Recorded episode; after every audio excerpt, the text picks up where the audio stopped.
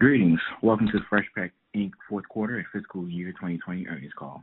At this time, all participants are in a listen-only mode. A question and answer session will follow the formal presentation. If anyone should require operator assistance during the conference, please press star zero on your telephone keypad. Please note this conference is being recorded. I will now turn the conference over to your host, Jeff Sonnek of Investor Relations with ICR. You may begin. Thank you. Good afternoon, and welcome to Freshpet's fourth quarter 2021 earnings call and webcast. On today's call are Billy Cyr, Chief Executive Officer, and Heather Pomerantz, Chief Financial Officer. Scott Morris, Chief Operating Officer, will also be available for Q&A. Before we begin, please remember that during the course of this call, management may make forward-looking statements within the meaning of the federal securities laws. These statements are based on management's current expectations and beliefs and involve risks and uncertainties that could cause actual results to differ materially from those described in these forward-looking statements. Please refer to the company's annual report on Form 10-K with the SEC and the company's press release issued today for a detailed discussion of the risks that could cause actual results to differ materially from those expressed or implied in any forward-looking statements made today. Please note that on today's call, management will refer to certain non-GAAP financial measures such as EBITDA and adjusted EBITDA, among others. While the company believes these non-GAAP financial measures provide useful information for investors, the presentation of this information is not intended to be considered in isolation or as a substitute for the financial information presented in accordance with GAAP. Please refer to today's press release on how management defines such non-GAAP measures, a reconciliation of the non-GAAP financial measures to the most comparable measures prepared in accordance with GAAP, and limitations associated with such non-GAAP measures. Finally, the company has produced a presentation that contains many of the key metrics that will be discussed on this call. The presentation can be found on the company's investor website. Management's commentary will not specifically walk through the presentation on the call, but rather it's a summary of the results and guidance they will discuss today. Now I'd like to turn the call over to Billy Cyr, Chief Executive Officer. Thank you, Jeff, and good afternoon, everyone. I'm speaking with you from Bethlehem, Pennsylvania, the home of the Freshpet Kitchens, and Scott and Heather are in our offices in Secaucus, New Jersey. We will do our best to not trip over each other on the call. And as always, please excuse any barking in the background and any other technical issues we might encounter. It is hard to believe that one year ago, we gathered with many of you at Nasdaq in New York City to outline our five-year strategic plan. And what a year it was.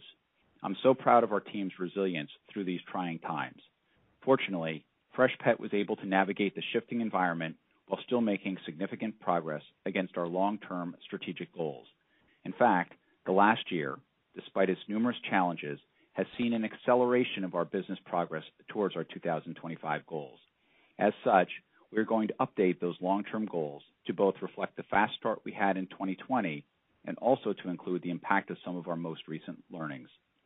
But First, I want to go back to where I started our Investor Day presentation one year ago. In that presentation, I asserted that Freshpet had the potential to join the pantheon of iconic brands that change the world, brands that change things we do every day and reflected significant changes in society's values and priorities. Brands that leverage technology to make the previously impossible possible or more broadly available. Brands like Nike, Starbucks, Gatorade, Netflix, and Apple. That may have seemed like a lofty ambition then, and to be clear, it remains a very lofty ambition today. But Freshpet is on that path and accelerating. Freshpet is changing the way people feed their pets. That change reflects the fundamental shift in how society views both pets and food. Our pets are no longer creatures who sleep in doghouses in backyards. They are the favorite child who sleeps in our beds. And our food needs to be fresh and natural, not dehydrated and preserved. Those fundamental changes in society's values and priorities are here to stay, and Freshpet will lead the transition to fresh and natural food for our pets. Like those other iconic brands that changed the world, Freshpet is growing quickly from our infancy through our juvenile and prepubescent years towards the teenage years and then to adulthood. In many ways, Freshpet is like an 11-year-old boy who wears size 15 sneakers. He is growing really fast, and everyone expects him to be big. But along with that explosive growth, there can be some awkwardness. Our challenge is to do everything we can to achieve our enormous growth potential while insulating ourselves from some of the bumps along the way. In pursuit of that goal, I think it is worthwhile to highlight a few of the critical achievements we had last year that demonstrate both our capability and the foundation that we are building to achieve even greater goals. Number one, we accelerated our growth for the fourth consecutive year, posting 30% net sales growth for full year 2020 and ended the year with 38% consumption growth in Q4. Number two, we increased our adjusted EBITDA growth rate for the third consecutive year, growing adjusted EBITDA by 61%. Third, we increased household penetration by 24%, reaching almost 4 million users for the first time, and increased the buying rate by 7% at the same time. Number four, despite the retail challenges presented by COVID, we added 1,146 net new stores, and more importantly, installed double fridges in another 1,640 stores and upgraded 795 stores. Five, we doubled our installed production capacity and broke ground on a project that will result in a tripling of our capacity by the end of next year. Those capacity additions included completing the construction and startup of Kitchens 2.0, adding more than 200 million in new capacity with significant increases in automation, and breaking ground on Kitchens 3.0 in Ennis, Texas. We also opened Kitchen South in conjunction with a long-term partner. And Sixth, we increased our organization headcount from 450 to just under 600, including the hiring and onboarding of three important new leaders, Heather, our CFO, Tembi Makaba, our SVP of HR, and Ricardo Moreno, our new VP of Manufacturing. In each case, we were able to attract first-rate talent because of the power of the Freshpet proposition and the opportunity to change the way people feed their pets. We got all this done while sheltering in place, working remotely, and devoting significant energy to protecting the safety of our team. I'm incredibly proud of the number of people who stepped up and played critical leadership roles for our company when the situation required it. They demonstrated the qualities that should give all of us confidence that we can overcome almost any obstacle and achieve great things. Like that rapidly growing teenager I mentioned earlier, there were some awkward moments, too. We struggled to keep up with demand and ended the year with nearly empty fridges in many stores. That means that we are spending the first quarter of 2021 digging out of a trade inventory hole we dug rather than putting our foot on the gas to grow faster. The good news is that we are making great progress against that. Since January 1st, our manufacturing output has grown, and it is now averaging 26% more per day than during Q4, and it is accelerating. Other than the week of Winter Storm Orlena, our production has outpaced consumption each week since January 1st, enabling us to steadily refill the trade inventory hole. It will take until mid to late April to refill the deficit, but our capability is growing quickly, and we are confident we have built sustainable capabilities that can support the near-term and long-term goals we have set for ourselves. To help manage consumer expectations around the empty fridges, Scott, as the co-founder and COO, has been posting letters to our consumers on social media, explaining the reasons for the empty fridges and outlining our efforts to refill them.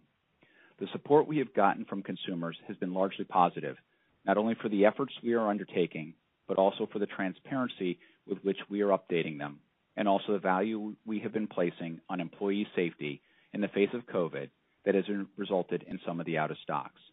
He even told people that we are hiring, but we are only hiring people who are willing to do. They would be paid and treated well, including stock grants and the same benefits he has. He provided them with a link to our hiring website. Consumers loved it, particularly the part about how we treat our employees. Consumers who have seen the social media posts are even more attracted to Freshpet than ever before because they realize we share their values. And This experience also highlights how our team moves quickly and innovatively to solve our most pressing challenges. The improvement in our supply position that began in January is due to exceptional work by our HR team at filling vacancies and recruiting incremental staffing to backfill behind employees who are out for testing or quarantine related to COVID. As we previously discussed, you will see some of the cost of this added labor in our adjusted gross margin early in 2021, but we believe that it is necessary to provide our consumers and customers with the pet food they need. Since we gave you a preview of our 2020 results earlier this year when we presented at the ICR conference, I will leave it to Heather to provide the final details on Q4 and the year. I will instead focus my comments on where we're going in 2021 and our longer-term goals. We've taken some time to analyze our 2020 results and all the consumer data we gathered during the year. In total, it presented a very encouraging picture of the long-term opportunity for Freshpet. When we met one year ago, we shared our plan to convert 5 million more households to Freshpet by the end of 2025, getting to 8 million households in total. As ambitious as that sounded a year ago, we are well ahead of schedule. In fact, we're almost one year ahead of the pace we needed to deliver 8 million households. What's more, we did that despite pulling back on our advertising investment, spending only about 10% of sales instead of our target of 12%, and significant out of stocks that made it hard for consumers to find our products at times. If we simply continue to grow household penetration at the rate we have for the past two years, or 24%, for the next four years, we would exceed our 8 million household goal one year early and by a wide margin. Think about this in a different way. If we return to our pre-COVID era customer acquisition cost of about $50 per consumer and invested in media at our traditional 11%-12% of net sales rate, we believe we would also greatly exceed our 8 million household goal. This and other analyses prove to us that we could achieve a far higher share of the greater than 20 million household total household total addressable market, or TAM, that we'd outlined and do it at a faster clip. Further, while we have not rerun the study to determine if the TAM has grown, we believe it is highly likely that the TAM is larger today than it was when we ran the study more than a year ago. The number of millennials and Gen Z who have entered the household formation stage of life and acquired a dog is growing quickly, and they are our best prospects for future Freshpet users. We saw that powerful dynamic play out in 2020. We also shared some compelling buying rate cohort data at the January ICR conference that demonstrated how our underlying buying rate grows over multiple years and ultimately reaches more than four times the year one purchase rate. That data was like the Rosetta Stone for us, unlocking an understanding of our long-term potential in a way that we had not been able to do before. The combination of that household penetration growth and buying rate data convinced us that the market demand for Freshpet over a foreseeable timeframe was much bigger and could be realized much faster than our initial 2025 goals suggested. The only limiter to our ability to achieve that opportunity would be our ability to build capacity fast enough to satisfy demand. Given that, we spent much of the year working on ways to accelerate our capacity expansion. We did the following. First, we proved that we could construct and start up Kitchens 2.0 successfully, even under the severe limitations imposed by COVID. Second, Kitchens 2.0 also proved that we could create and operate higher throughput lines with more automation that drive better margins. That demonstration of our technical capability is an important proof point for us, and the higher capacity of those lines is very encouraging. Third, we started up operations with a long-term partner at Kitchen South, initially installing one of our lines in a dedicated facility that they operate, and ultimately expanding that to a two-shift operation capable of producing about $50 million per year. We have since expanded that relationship by committing to install a second line. By the end of 2021, we will have 100 million of capacity operating at that partner and have proven the strength and durability of that partnership and are ready to expand it further to enable more rapid capacity expansion. Fourth, we broke ground on our biggest project yet, Ennis Phase 1. We built and trained an entirely new team capable of designing that facility in conjunction with our kitchens experts in Bethlehem and some long-term engineering partners, and are on track to open that facility next year, initially bringing on at least 400 million in capacity and the ability to add a second phase that could add at least 500 million more. Fifth, we installed and are operating a smaller scale line that supports meaningful product innovation, such as Homestyle Creation meals. Sixth, we significantly advanced some new manufacturing technology that has the potential to produce more Freshpet in less space, potentially lowering our future capital costs and increasing the capacity of some of our existing facilities.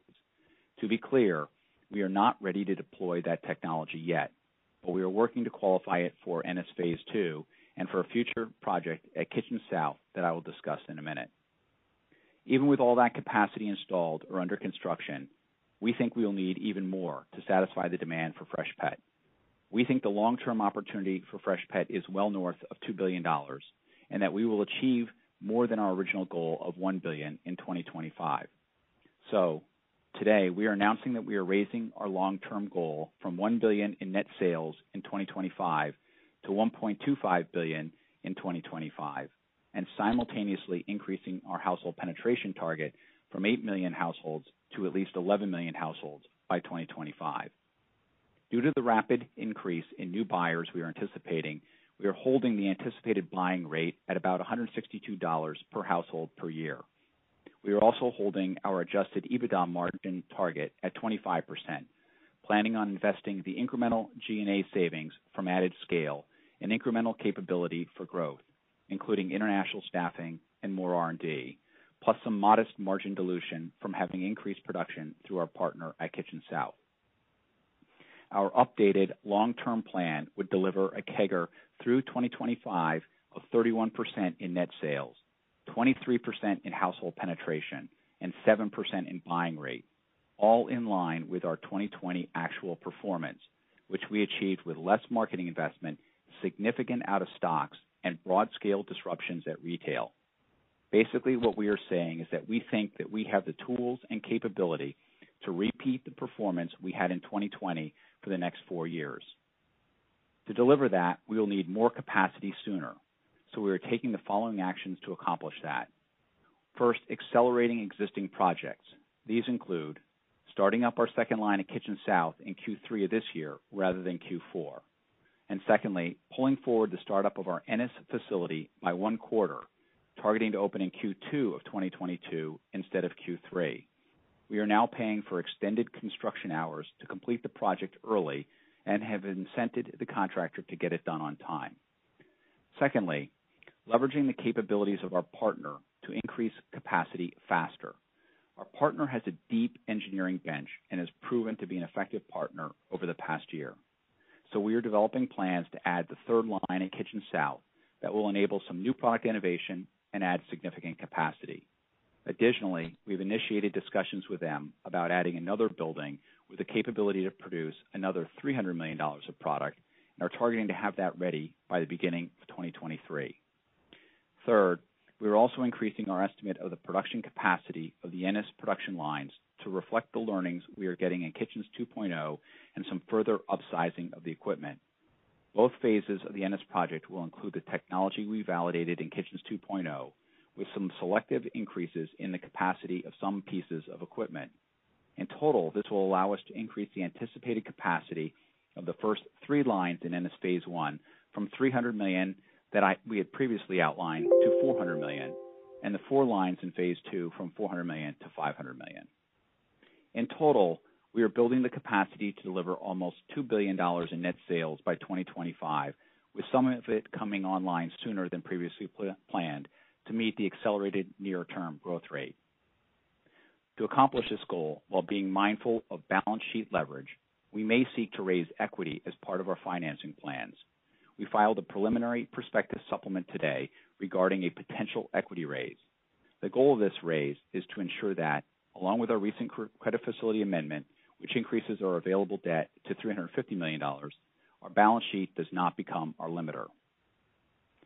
We are mindful of the total amount of capacity we are planning, so our plan does not call for us committing to the second phase of Ennis until early 2023. That phase is planned to deliver $500 million of capacity at a cost of about 200 million. Finally, let me turn my comments to 2021. In line with the long-term plan and the incremental manufacturing capacity we have available to us, our plan for 2021 calls for another increase in our growth rate, going from 2020's 30% growth to 35% growth in 2021, which results in net sales guidance of greater than 430 million. The growth rate will be a bit back-loaded due to the delay in our advertising investment in Q1 and the time we need to rebuild trade inventories. But Once those are in place, we will be investing heavily to drive growth, with U.S. advertising returning to 12% of net sales for the year and includes slightly more of the U.S. media in the back half versus the first half. This cadence is unusual for us, but it is necessary with the trade inventory hole we are trying to fill first.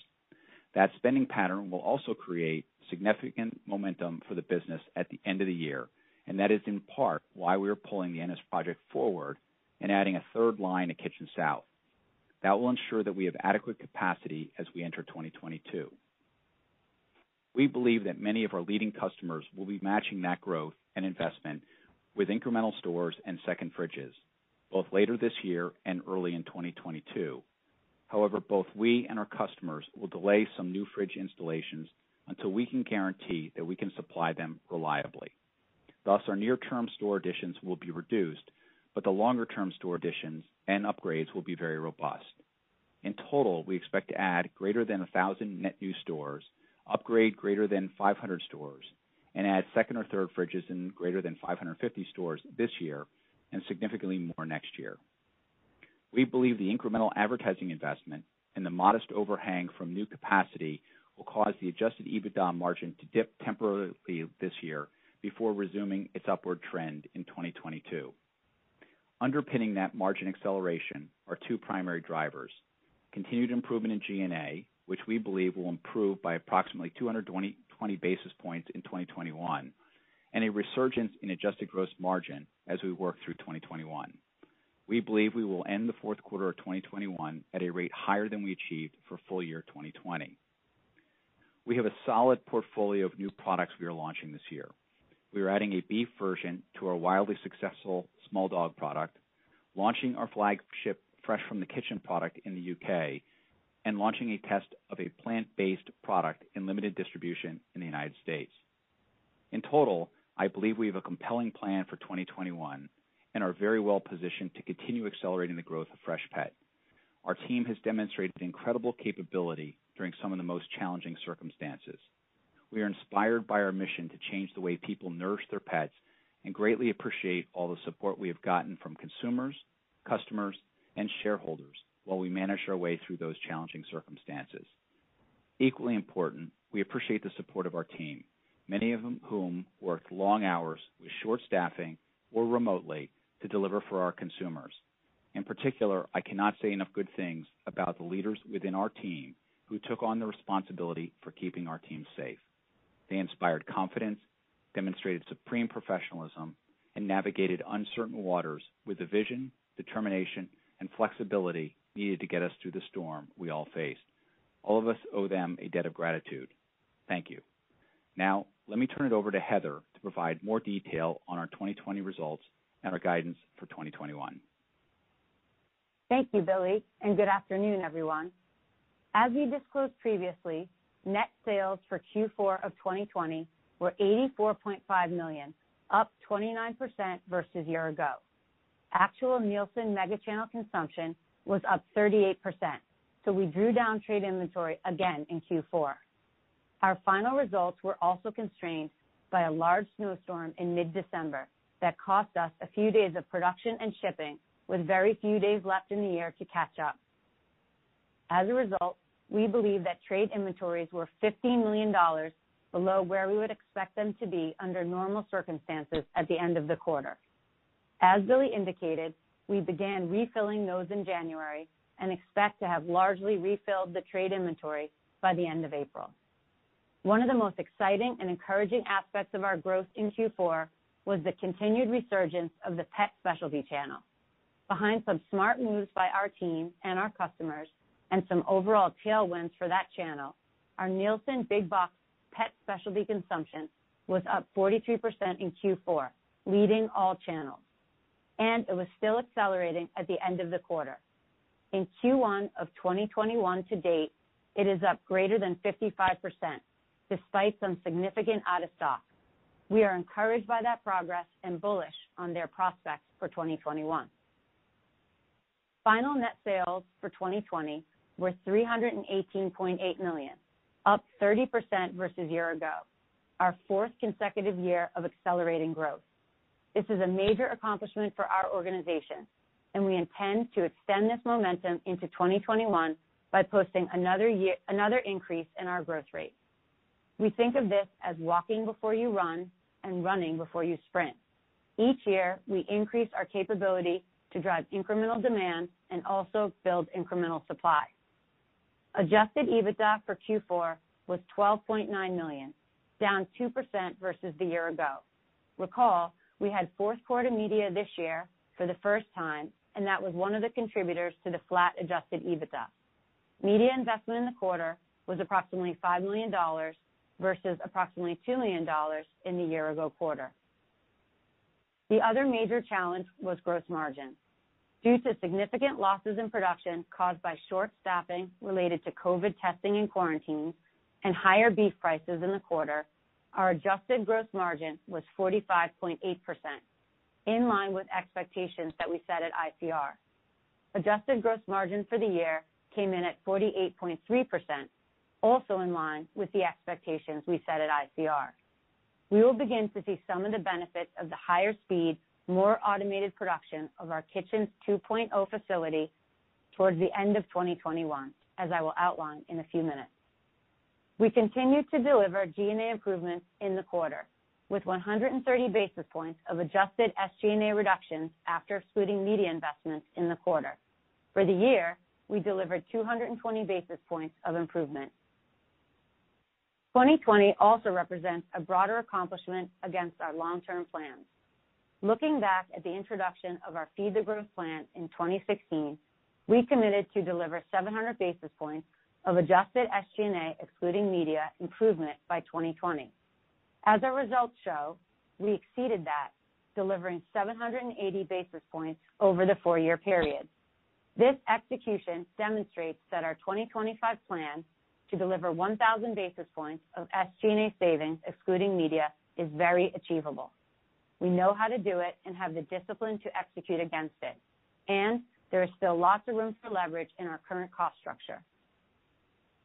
Our final adjusted EBITDA for 2020 was 46.9 million, up 61% versus year ago. This is in line with the guidance we provided in May and slightly ahead of the updated guidance we shared at ICR.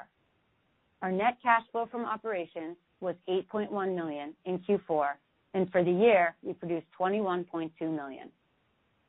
Turning to the revised long-term goals. Billy outlined the increase in the net sales goal to 1.25 billion in 2025 and the rationale for it, so I won't go into that here other than to say that target is based on our assessment of the U.S.-based dog food opportunity. We remain very committed to developing and nurturing a meaningful cat food business and expanding our international footprint, but have not assumed disproportionate growth in either area in our new goal. In our 2025 plan, we are holding the adjusted EBITDA margin target at the 25% we previously committed because we believe that by the time we get there, we will be investing in a European organization and incremental R&D to support a broader business platform. We see significant growth opportunities in both areas and want the flexibility to invest organizational resources to deliver those opportunities. We also plan to increase capacity by leveraging the technical team and resources of our partner at Kitchen South. We see this as a critical enabler of growth. However, this will have a margin implication in the near term.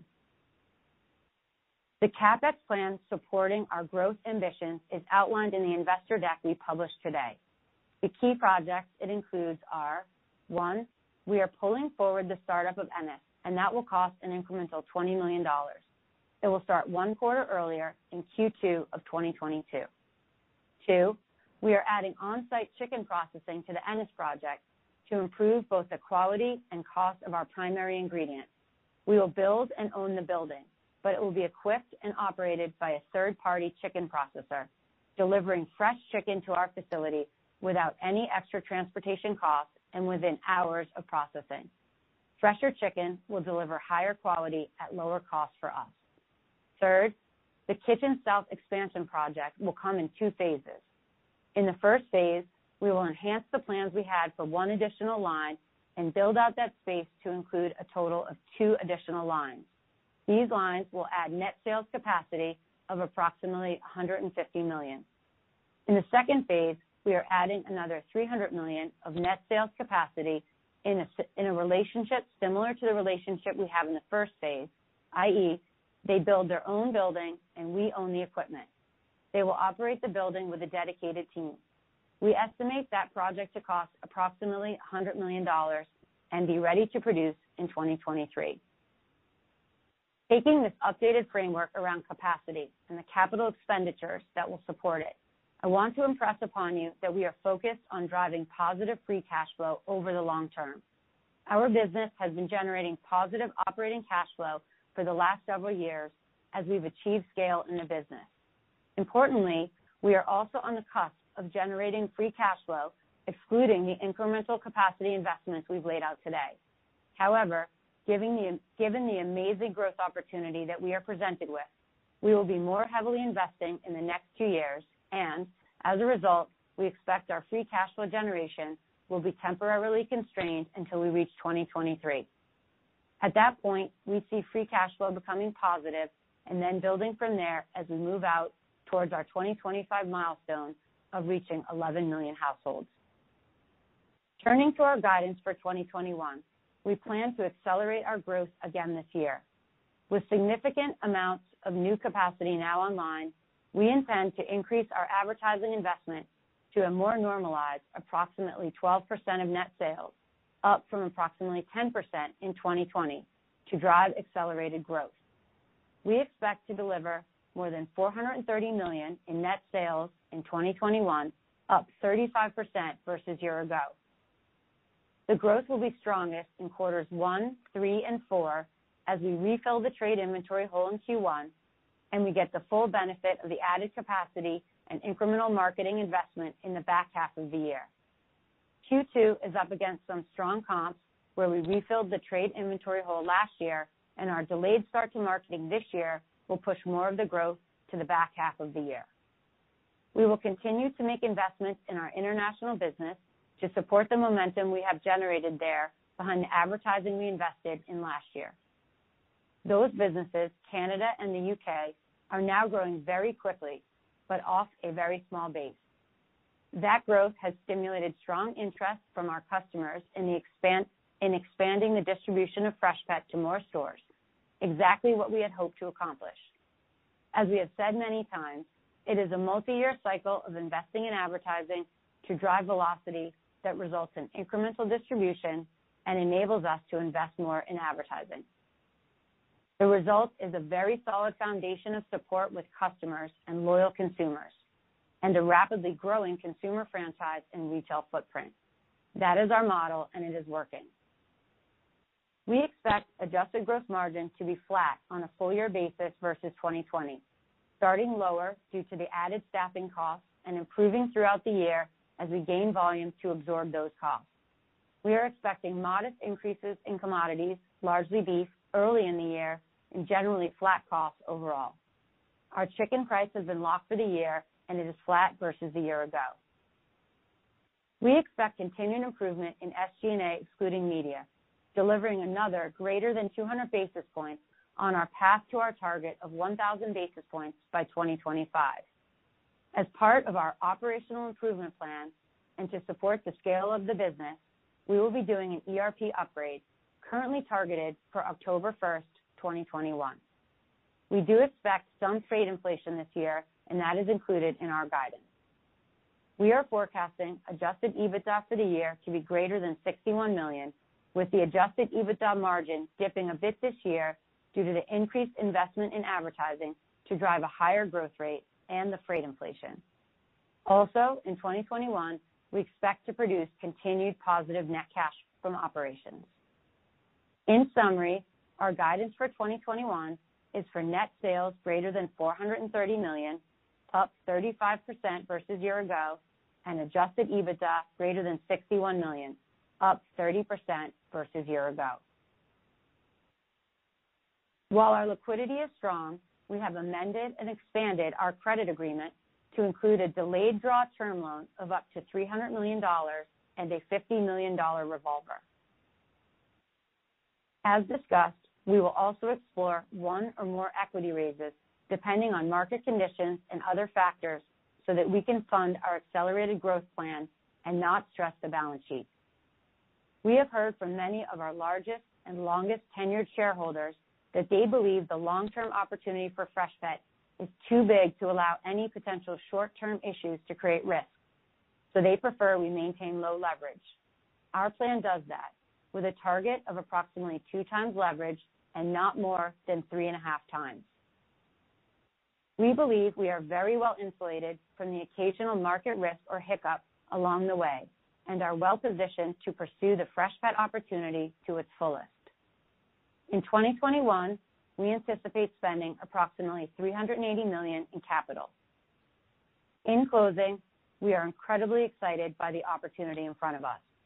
If anything, 2020 has shown the strength and resilience of our team under very challenging circumstances and, in its own strange way, galvanized our organization to deliver even greater results as we look to our revised 2025 plan. We believe we have a winning consumer proposition and the tools to deliver it to consumers. We have a deep pipeline of innovations being readied for the market. The strength of our marketing team and programs has never been better, and our customers recognize the opportunity that Freshpet presents. We believe that is a recipe for significant success, and we are ready to achieve it. That concludes our overview. We will now be glad to take your questions. Operator? At this time, we will be conducting a question-and-answer session. If you would like to ask a question, please press star one on your telephone keypad. A confirmation tone will indicate your line is in the question queue. You may press star two if you'd like to remove your question from the queue. For participants using speaker equipment, it may be necessary to pick up your handset before pressing the star keys. Please be aware that this call will end at 5:30 P.M. Eastern Time, and therefore, we can only limit each participant to only one question and one follow-up question. Thank you. One moment, please, while we pull for questions.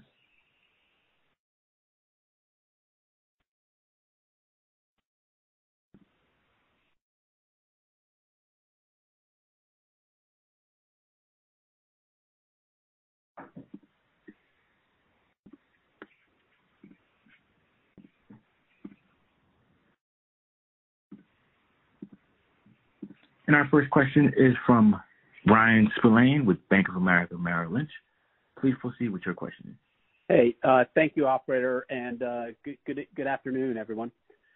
Um so just a, I guess, a high-level question, Billy, that we've gotten a few times, uh, you know, kinda really since ICR is just, you know, just stepping back now that you've, you know, you've raised the long-term, you know, projection, how much of this sort of acceleration would you attribute to COVID? You know, meaning has COVID sort of pulled forward some sales?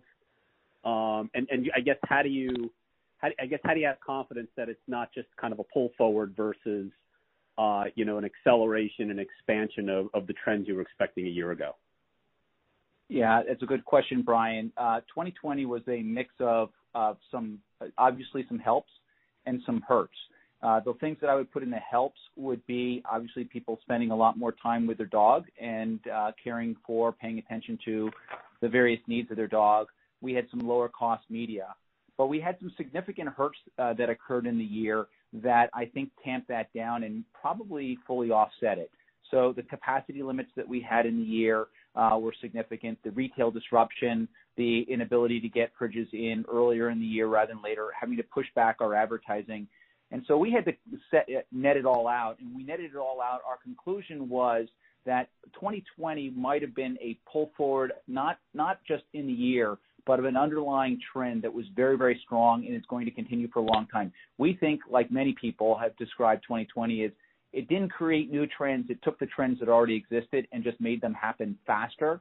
Um, but when we look when we saw that, we realized that the upside was even bigger uh, for us. And you know, you'll see in the presentation, the investor deck that we put out, we did the modeling several different ways to confirm for us that this wasn't just a temporary phenomenon. There really was a long-term underlying uh, trend here, and that's what got us uh, ahead of where we thought we'd be. So that's why we're raising the guidance.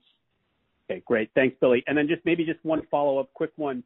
The 430 million or better of revenue for this year, and maybe I missed this in the presentation, but um, so you you have the capacity in place today to deliver that, or is that dependent on more more production capacity coming online during the year?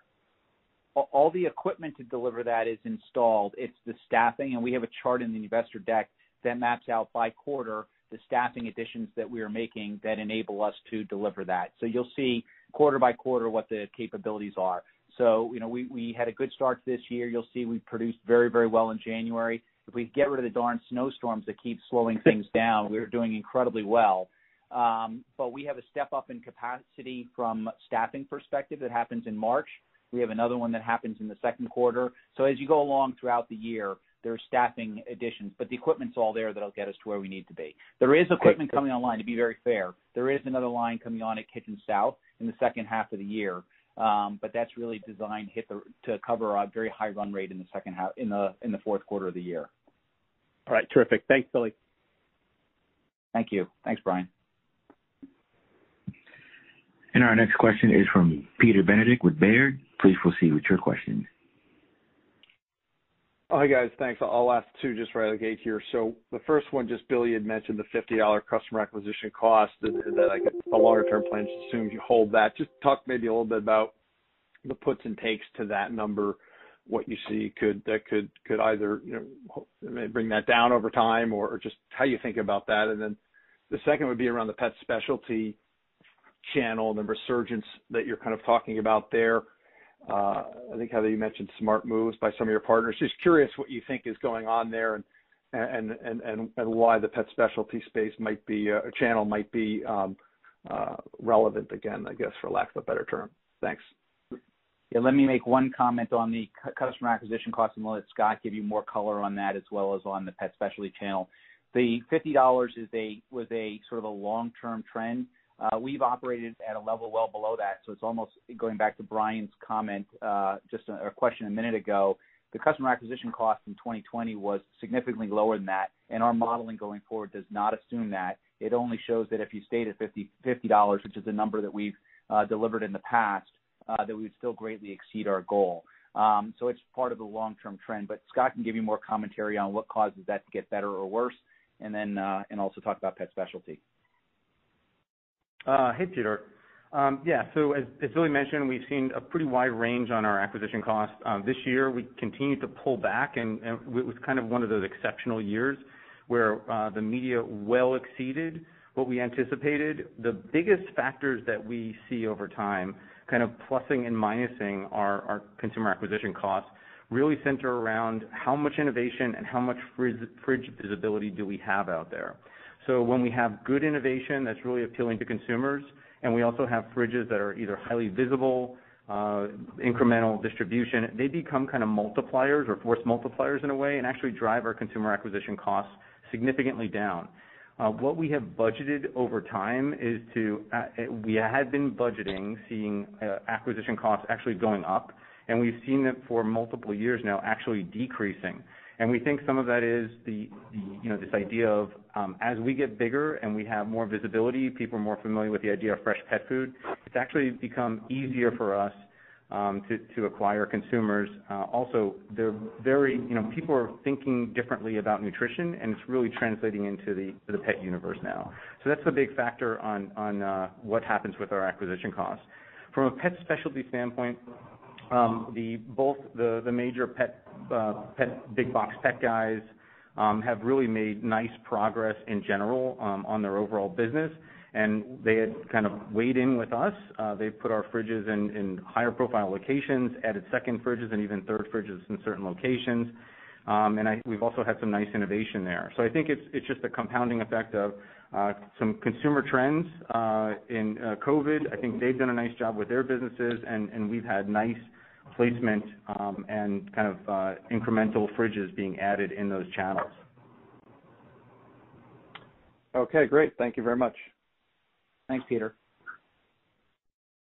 Our next question is from Bill Chappell with Truist Securities. Please proceed with your question. Thanks. Good afternoon. Hey there. Hey, can you just uh, on understanding kind of the postponement of second uh, fridge doors and and doors in general this year. So I'm just trying to understand, is that because you're taking a step back and rethinking kind of the whole capacity expansion, and so there's a little bit of a pause, uh, and it just changes the cadence? Is it near-term issues with snow and stuff like that? I'm just trying to understand, and, you know, does that imply that there's slower growth uh, until they're up and running? Just trying to understand the, the decision behind that.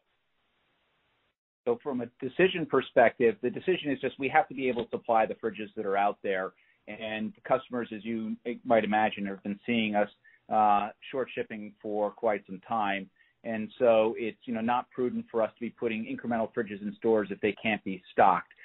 The long-term interest in second and third fridges is incredibly high, and the gains that we're getting from them are incredibly strong.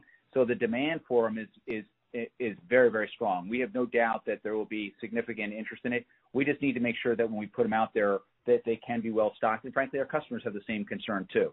They don't want us to uh, put up put in something that they can't reallocate the space uh, uh, in the fridge to something else when we can't supply. So we need to get the supply up. But by the end of April, we should be in pretty good shape on on our shipments. And at that point, you can start seeing people doing more normalized activity, but they're gonna wanna be comfortable that it's working. Got it. Hey, Bill, uh, Billy? Yep. Yeah, let me build on that real quickly. So just when we put in second fridges, just to to be clear, um, on it, we're seeing. So if we're already growing at, call it 30%, we get we pick up anywhere between 20 and 40 incremental growth points on that second fridge. So the return continues to be strong both for us and the retailer. Um, it's also continuing into the second year, so we're seeing really good progress there. Um, one of the things that we've become, not only us slowing down a little bit on some second fridges earlier in the year, but there's several retailers that are pushing some of their major changes towards the back of the year or not doing as much in store this year due to kind of the entire, you know, what's going on in the marketplace. Now, that could change. We actually got some very positive surprises back in, you know, late in the back of uh, last year, but we do not do not wanna kinda, you know, weigh into that. Got it. I guess on that same note as a follow-up, like 30% growth in 2020 is great, uh, and obviously very impressive. Any gauge now looking back for the full year of how much was left on the table in terms of had you not had capacity constraints, what that growth could have been as, especially as we're looking to uh, 2021, where you should be at full capacity for most of the year. You know, that 35% growth doesn't seem that aggressive, uh, if you left 5-6 points on the table last year. So any any color around that would be great. Thanks.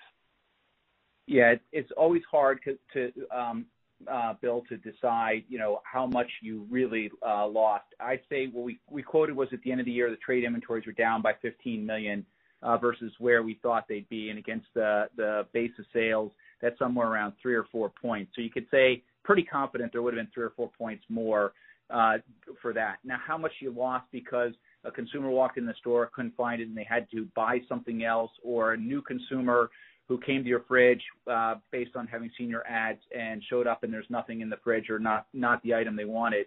We really didn't do any modeling to figure out what that could be. Um, but you know, if you're if you're telling us that having 35% growth is is sandbagging or is a little bit conservative, what I'd tell you is we're very we're very mindful of the fact that we need to run, as Heather said, walk before you run, run before you sprint. We wanna kinda amp up the growth as we go along and make sure we can supply it. Yeah. No, I appreciate it. One other factor. Sure. One other factor on that too, Bill, is that the entire year, we kept canceling more and more and more media in addition to us not, you know, having enough product. So if we had spent the media plus all those factors in place, um, we, you know, we're encouraged that we could be seeing some pretty significant growth rates. Got it. Thanks so much. Thanks, Bill. And our next question is from Brian Holland with D.A. Davidson. Please proceed with your question.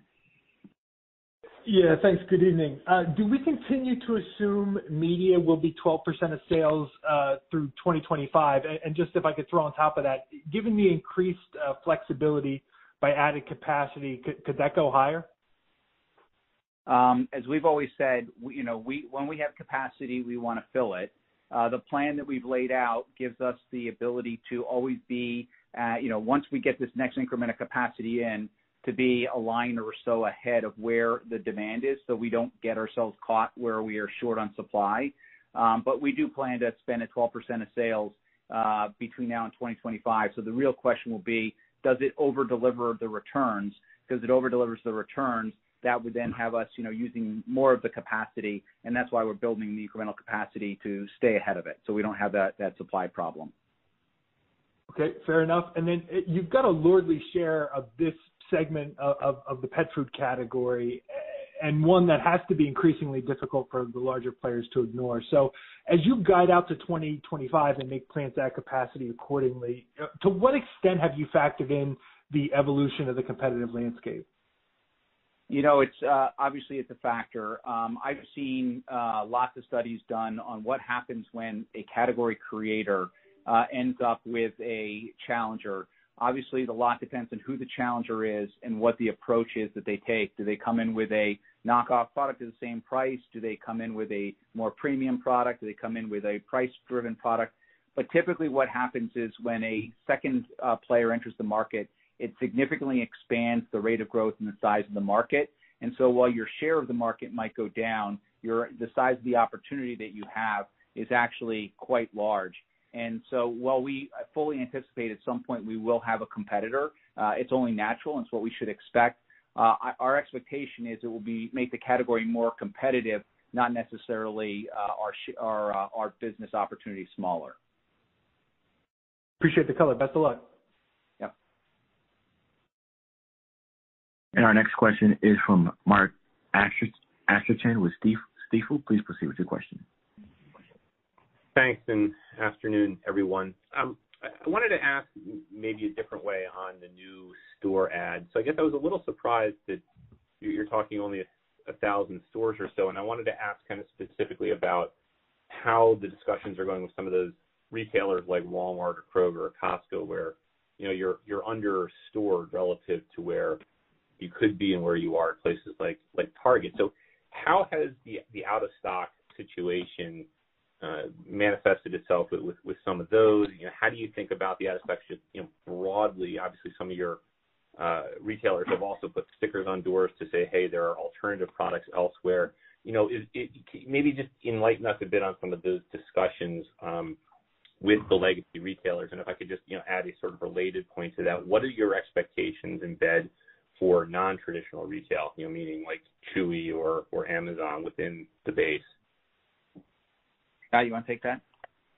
Yeah. So, so Mark, you know, no one likes to be in a situation where um, that we can't supply, um, you know, as much as not only consumers but also our customers want.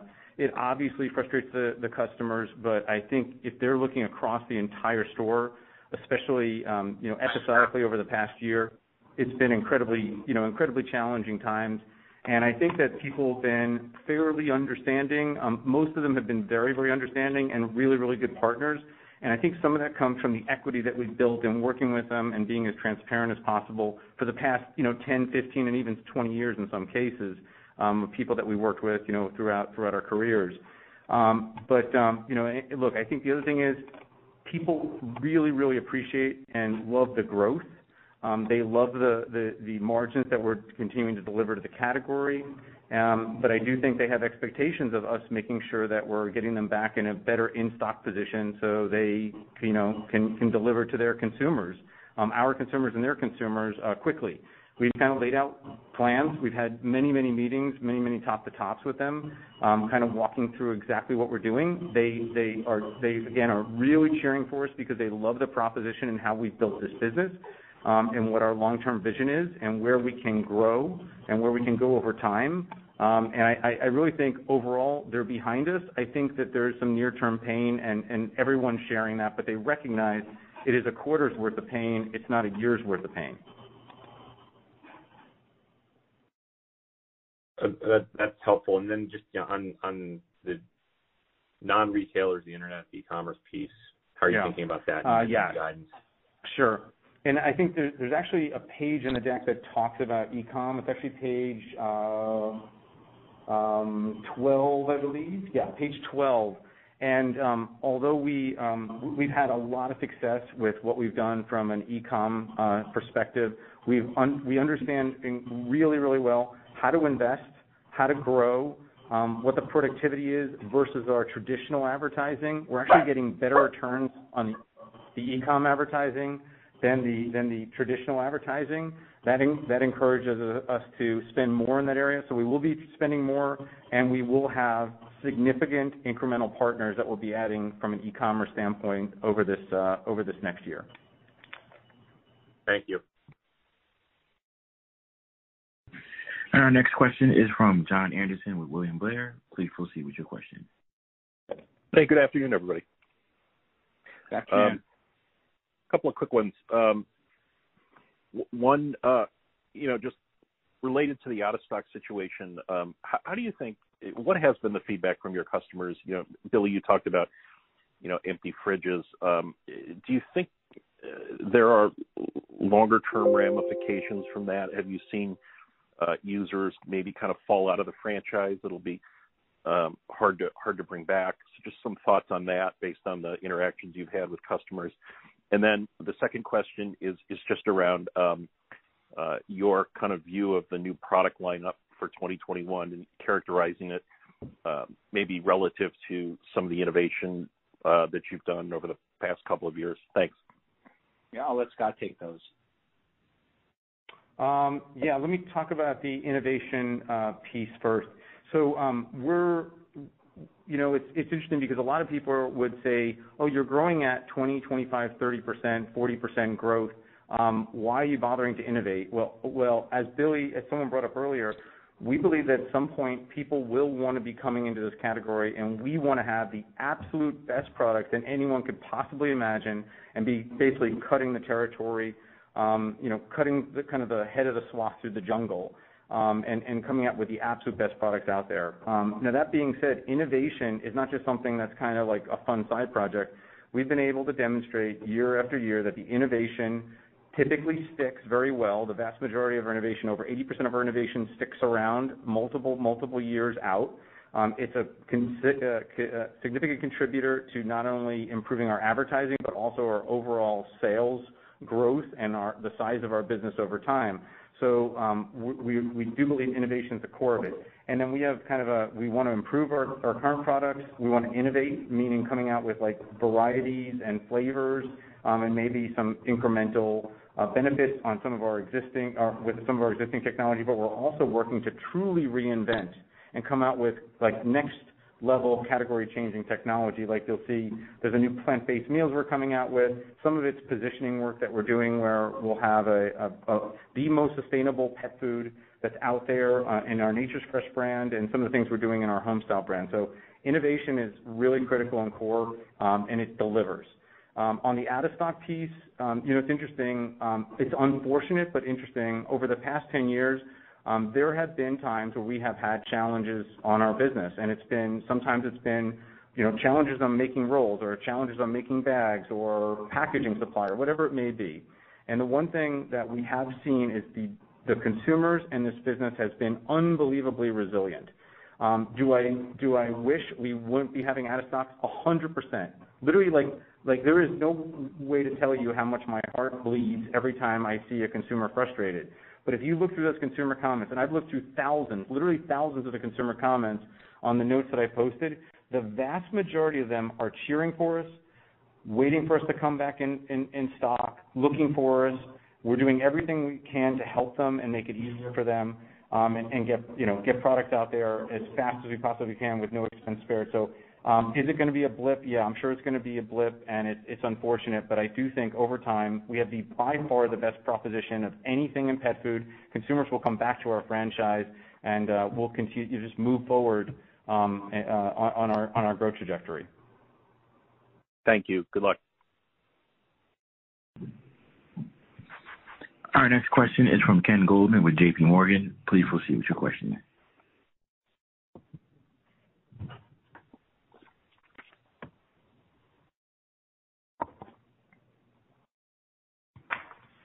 Ken Goldman, your line is unmuted if you have a question.